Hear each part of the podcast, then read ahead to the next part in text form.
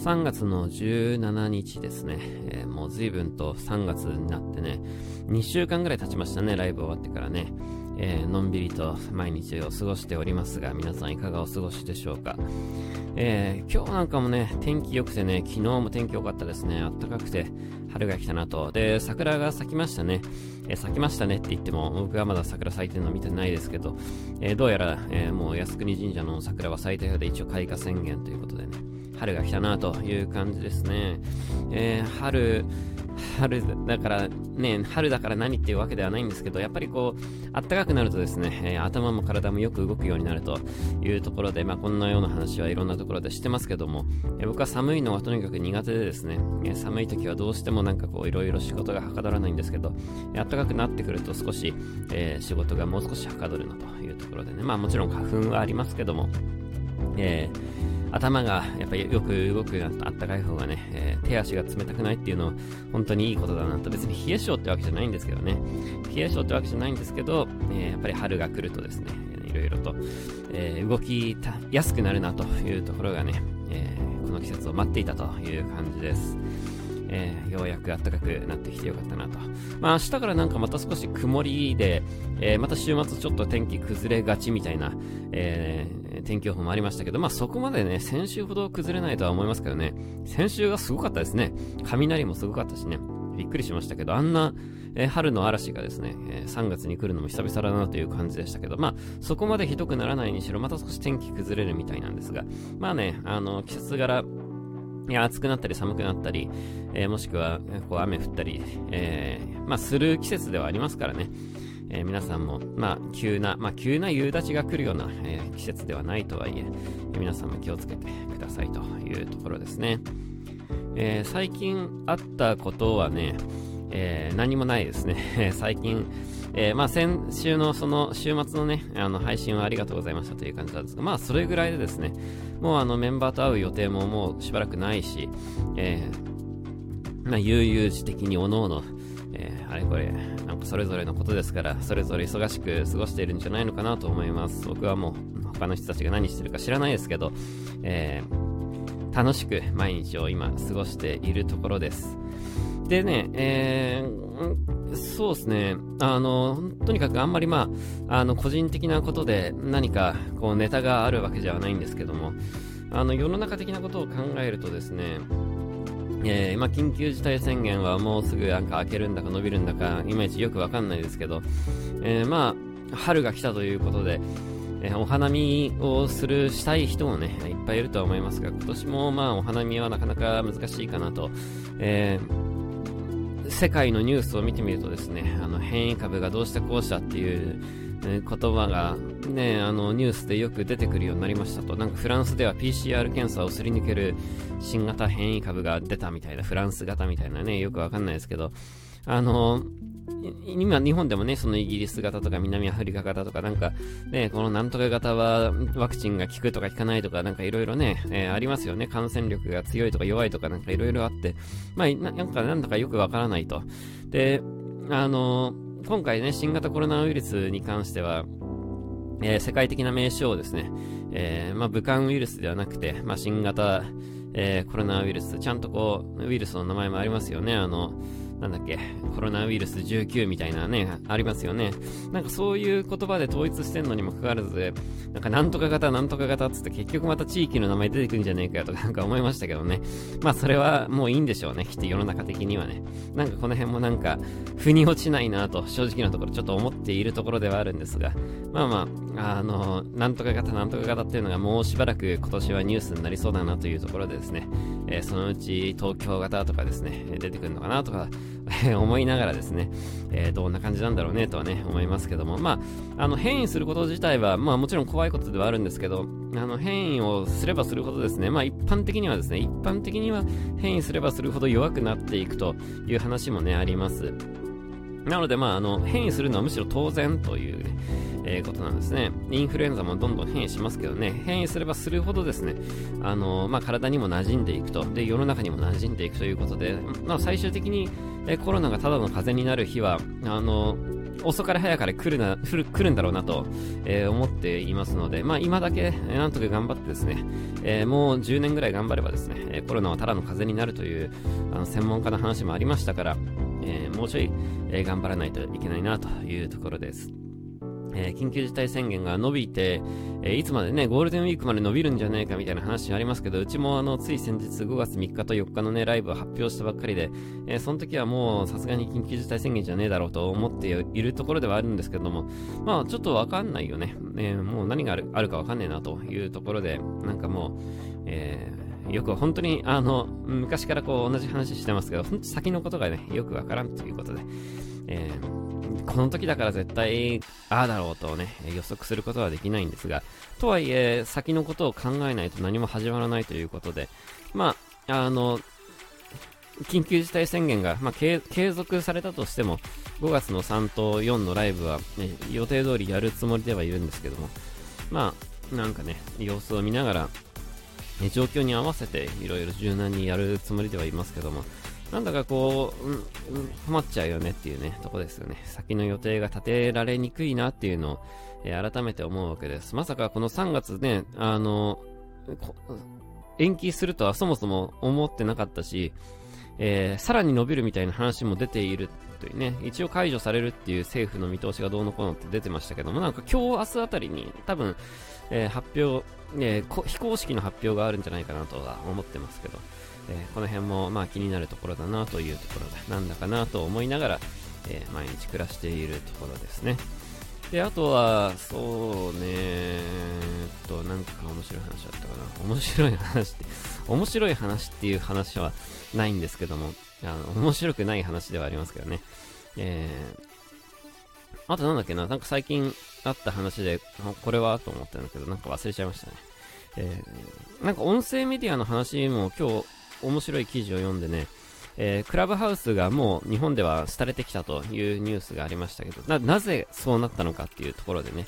あ、これなかなか面白いなと思って、これいつか何かの機会でお話ししたいなという感じなんですけど、あの、日本とアメリカの考え方の違いということでね、ねアメリカではやっぱり、えー、クラブハウスというものが非常にこう、まだまだ、えー衰えてないと。で、日本で爆発的に流行って爆発的に、えー、落ちていっているという話がなんかありましたけど、それはなぜかというところでね、これなかなか面白い話だなと思ったんですよね。で、その記事によりますと、えー、日本人っていうのは基本的に何か喋ったり、あの発言したり発信したりということに対して、比較的奥手な民族なんですね。あの、小学校の授業でもですね、あんまりこう手挙げる人いないじゃないですか。はいはいはいはいってね。まあ小学生の1年生とかみんな結構はいはいはいはいみたいな感じかもしれないけど、まあ高校生ぐらいになると、えー、なんとかわかる人いますか？つった時に、はいはいはいはいってなんないじゃないですか。あの、なん、じゃあなんとかさんみたいな感じ、答えてくださいみたいな感じでさ、あ当てられた人が渋々答えるみたいなのが、あの、日本のこう、教育ですよね。で、やっぱアメリカはそれが違うと。で、その自己主張の仕方とかですね、まあそもそもその喋るのが好きなんってね、あの、人前で喋るのが好きだと。で、それはやっぱり小学校とか、あのちっちゃい頃の授業からですね、そういう人前でスピーチさせることを一般的にやらせていると。で、さらにそこで議論をさせていると。あの、人前で自分の意見をちゃんと発信して、それで、えー、いろいろコミュニケーションを取っていくという、もの、根本的なものの考え方が違うと。で、えー、日本人は比較的あの聞く方に徹するとアメリカ人は比較的喋る方に徹するということなんですねこれ面白いしあの視点だなと思いますよ、えー、日本人のクラブハウスのあの2月の頭に流行った時にですねえー、何のためにクラブハウスを始めるのかっていう目的意識がそもそもやっぱ向こうの国と日本人は違うんだよね。日本人はなんかそのいろんな芸能人とかバンドマンとか集まってさ、なんか面白いこと喋ってるのが、えー、聞きたいっていうところでさ、クラブハウスを使う人多いんだよね。で、アメリカやっぱ違うわけですよ。自分もその議論に参加したいっていうところでクラブハウスに参加する。だからクラブハウスってのは、えー、リスナーと、えー、参加者のが、あの、境目がですね、えーいつでもその登壇できるような感じになっているわけですよね。あの、YouTube は違うじゃないですか。YouTube は一本的、一般、あの、一方的にですね、え、喋り、喋る人と、え、聞く人で完全にこう分けられてますよね。で、聞く人がいきなりその喋る側に参加するってことは、まあ、え、一般的にはできないわけですね。今いろいろこう、駆使すればできるけど、まあ基本的にはその喋る人と聞く人って完全に分けられてる、あのメディアですよね。クラブハウスってのはそうじゃないというところが、このクラブハウスの面白いところではあるんですが、えそれゆえですね、日本では定着しないんじゃないかという話なんですね。え日本はやっぱり基本的に、えー、話を聞く側に徹すると、えー、参加したがらない。ね。えー、これはもうしょうがないですね。もう国民性の違いですよ、これね。もうで、別にそれがダメというわけではなくてですね。あの、違いということなんですよ。だからこの辺も面白いなと思ったんですね。で、その話にさらに補足があって、これもまただからその記事なかなか面白かったちょっと何かの時にちゃんとブログで書きますね、これね。で、その記事の指摘がすごい面白かったのはね、えー、日本とアメリカの決定的な違いっていうのは、アメリカの広さだっていうね、こと書いてありました。で、アメリカ広すぎるから、やっぱりその、音声メディアがですね、発展してるんだって。日本よりもね。で、その、広いから、えー、喋るっていうことをですね、あの、何？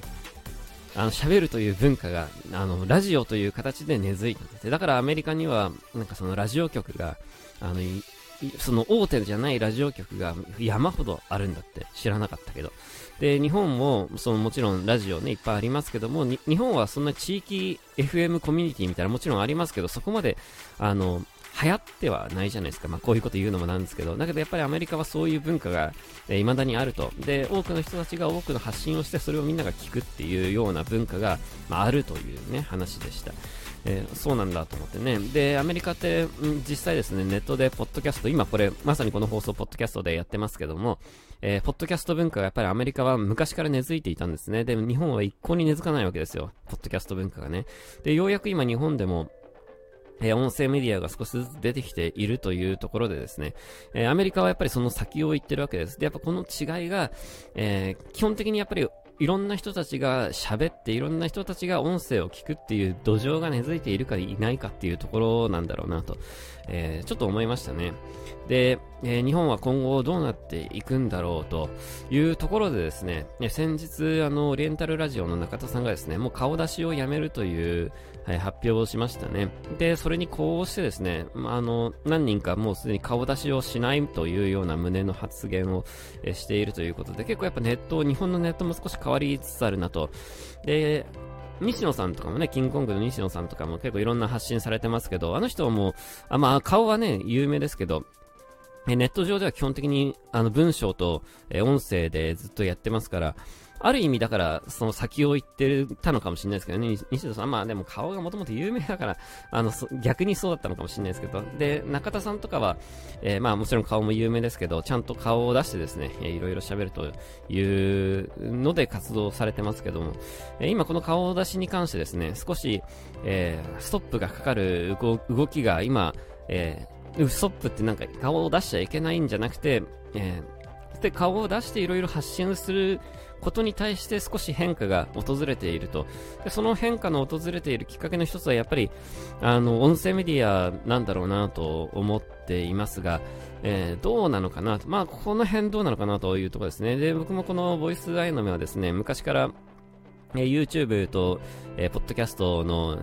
2本で、えー、全く同じものを出すというスタイルでね、ずっとやってます。で、YouTube の方が、まあ見てる人多いんですね。で、まあそれはなぜかというと、おそらくポッドキャストのユーザーよりも YouTube のユーザーの方が圧倒的に多いからだと思うんですけど、えでも、ポッドキャストでもですね、あの、一定数を聞いてる人はいるわけですよ。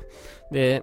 えー音だけで、まあ、基本的にこれもね、楽しむことができると。まあ、むしろ全く変わんないわけですね。YouTube だと、まあ、喋ってるこの様子と、あの、今流れている曲のですね、BGM のタイトルが、まあ、出てくるぐらいの、えー、差しかないんですけども、えー、基本的に、だからこれ音だけで楽しめるボイスアイの目なので、えー、YouTube でも、えー、ポッドキャストでも全く同じものになってるわけなんですね、中身がね。で、じゃあなんでこれ YouTube でやってるかっていうと、やっぱ YouTube の方が見てくれる人が、見てくれる人というか、まあ、基本的なユーザーがやっぱ多いということが一つと、えー、まあ、顔、顔をですね、喋っている様子を見たいと言ってくれる人が、まあ、少なからずいるというところで、えー、これをやってんですけど、えじゃあ僕がですね、今後その顔出しをしないという世の中のニーズに合わせて、じゃあこれ、えー、今撮影してますけど、ね、あの、YouTube の方で見てる方はですね、これ一応その撮影をしながらこれ喋ってるんですけど、えー、これをやめるかどうかと言われるとですね、な今んところやめる予定はないかなとは、えー、思っています。ただですね、あの、先日、そのボイシーと YouTube のやり方をどうしようかなと思った時に、えー、ボイシーをボイシーだけで撮ろうというふうに、えー、思ってですね、少し内容を変えて、えボイシーはボイシーでやって、YouTube は YouTube で、えー、普通にあの、いつもみたいにベラベラ喋るというのをやろうかなと思や、やろうかなというかやっているんですけど、えー、それもですね、どう、どうなんだろうなっていうところでね、えー、まあ今はそうしてるけど、将来的にどうするかちょっとわかんないですけど、ただまあその喋っているところを見たいという人がいるのと、え自分自身もですね、実はその、あの、確かに音だけで YouTube を、え喋っているだけの人をですね、よく、僕よく見るんですけど、あの、基本的に音だけで何かをね、何かしてる時とか歩いてる時とかは音だけで聞くんですけど、あの、喋っている人を見たいという気持ちも実はあるんですね。あの、別にそれが何？あの、普通の、普通の人というか、ね、あの、別にその人の、何？ファン、ファンは、ファンであることには変わりないんですけど、ね、あの、別に芸能人とかそういうことじゃなくてもですね、あの、説明してるのを喋っているところで見たいという希望がわからんでもないんですね。僕自身もですね、その、まあ、音だけで聞聞かなきゃいけない状況の時は音だけで聞きますけど、そうじゃない時は別に普通に映像流して見てるしね。だから、まあ、顔出しの需要が、需要というか顔出しに意味がないかと言われると僕はそこまでは振り切れてないなとは思う。自分自身やっぱそこまでは振り切りたくないなっていう気持ちもあって、まあ、僕自身その顔を出さないで情報発信するようになるかどうかって話になるとちょっとまた違うなとは思ってるんですけども、えー、まあ、ボイシーは、えー、ボイシーの、その、まあ、音だけでやる喋り方と。で、やっぱり YouTube は YouTube の、え、顔を出す喋り方ってやっぱり2つあるなっていうのを、え、ちょっと感じているところではあって、どう使い分けていこうかなと思っているところなんですね。えー、まあそんなところに、えー、思ってます。だからまあこのボイスアヤノメもですね、えー、別に、え、この YouTube の同時撮影はし、え、もう、もうしばらくというか、まあまだ、え、やめるつもりはないと今思っているところですね。えー、まあそんな感じに思っております。えボイスアイの目はもうすぐね、100回になるんですけど、別に100回になったところで、えー、なんか根本的なリニューアルをするとかいうつもりもなくてですね、えー、基本的にこのペースでやっていこうかなと思います。まあちょっと1回、2回ほどですね、大きなリニューアルしたんでね、1回は内容をちょっと変えたのと、ね、もう1回はあの、デザインをちょっと変えたっていうね、まあ、細かい、あの、ところなんですけど、そういうのはあるんですが、まあ、しばらく100回になったからといってシーズン2になることは、今のとこ考えてないなというところで、まあ、このままダラダラとですね、えー、数字がどんどん増えていく感じで、いや、とりあえずやっていこうかなとは思ってます。まあ、将来的なことはね、さらに将来的なことはちょっとわかんないですけどね。えー、ポッドキャストがね、もう、なかなかあれですね、日本で火つく気配はないですね。何なんだろうね、これね。えー、喋るのが、うん、何なんだろうな。やっぱ音声だけで理解するのって意外と難しいんですよね。あの、想像力も必要だし、ちゃんと話聞いてないといけないし、やっぱ絵があるとですね、絵に頼るところもあるよね。これはあの、例えば、パワーポイントのあの、プレゼンテーションもそうですよね。えー、まあこれ、外国人がどうか、日本人がどうかっていう話にしていいのかどうかわかんないですけど、まあ、外国人、僕ね、外国人のプレゼンテーションって基本的にその、あの、企業系のさ、あの、ね、アップルの発表とかさ、そういうやつでしか見ないから、その、一般のね、一般のアメリカ人が、どういうパワーポイントの発表の仕方してるかわかんないですけど、うん、イメージとして喋るとですね、日本人はパワーポイント凝りがちだよね、やっぱね。あれ、良くないですね。まあまあ、僕もこの話何度もしてますけど、良くないですよね。あの、パワーポイントなんて、ぶっちゃけ、あの、なくていいと僕は思ってるぐらいなんですが、ただまあないと、えー、わかれ、あの、わかりにくいというか、何の話をしてるかぐらいはですね、何のテーマで今話をしてるのかぐらいはあってもいいけど、えパワーポイントを凝りすぎ説ある日本人は。で、これなぜか、なぜなのかって考えると、あの、見て、目、目で見る情報に頼りがちなんだよね、日本人はね。え日本人はって言っていいのかなこれどうなんだろうね。えー、で、えー、これの傾向がですね、僕ね、結構 YouTube でも出てると思うんですよね。あの、海外の人の YouTube もたまに見るんですけど、あの、海外の人の方が、本人がちゃんと喋ってますよね。あの日本人結構やっぱ絵に頼りすぎだと思うんですよね。YouTube もね、僕はそう思うんですけどね。ど、どうですかね？皆さんどうですかね？そんなことないですかね？僕は、ね、海外の人の方が、あの、喋るのうまいなと、うまいし、あの、最低限の絵で、あの、持ってってるなって思いますけどね。でね、あの、この傾向がやっぱり、その、ポッドキャストがやっぱ流行らないところにあるのかなと思ってて、日本人やっぱ絵に頼りがちで、ポッドキャスト絵がないから、うん、同じ時間を割くなら絵がある方がいいよねっていうところで、で絵がある方がよくわかるような気がするっていうのも、うん、よく分かった気がしているだけな気はするっていうね。まあ、早い話が、まあ悪く言えば日本人は頭悪いから、ね、あの、そういうものがないと理解ができないね、えー、感じなのかなとちょっと思っちゃいますけどね。まあ、そういう意味ではだからちゃんと音だけで勉強できるようなあの、練習というか、えー、環境っていうのがもっとなんかあっていいような気もするわけですよ。で、その土壌がですね、その小学校の時からちゃんと手を挙げて自分で発言するかとか、人の話をね、その発言してる人の話を聞いてそこからディベートができるかとか、なんかそういうところに繋がっていくんじゃないのかなとかね、えー、ちょっと思うわけですよね。で、こういう差がですね、えー、この、ポッドキャスト文化が定着するかどうかとか、その YouTube のあり方がどうあるべきかどうかとか、そういうところに繋がっていくんじゃないのかなとかね、えー、まあ思ったりもするわけです。まあでもあの、わかりますよ。人の話をですね、何十分もね、聞き続けるのはね、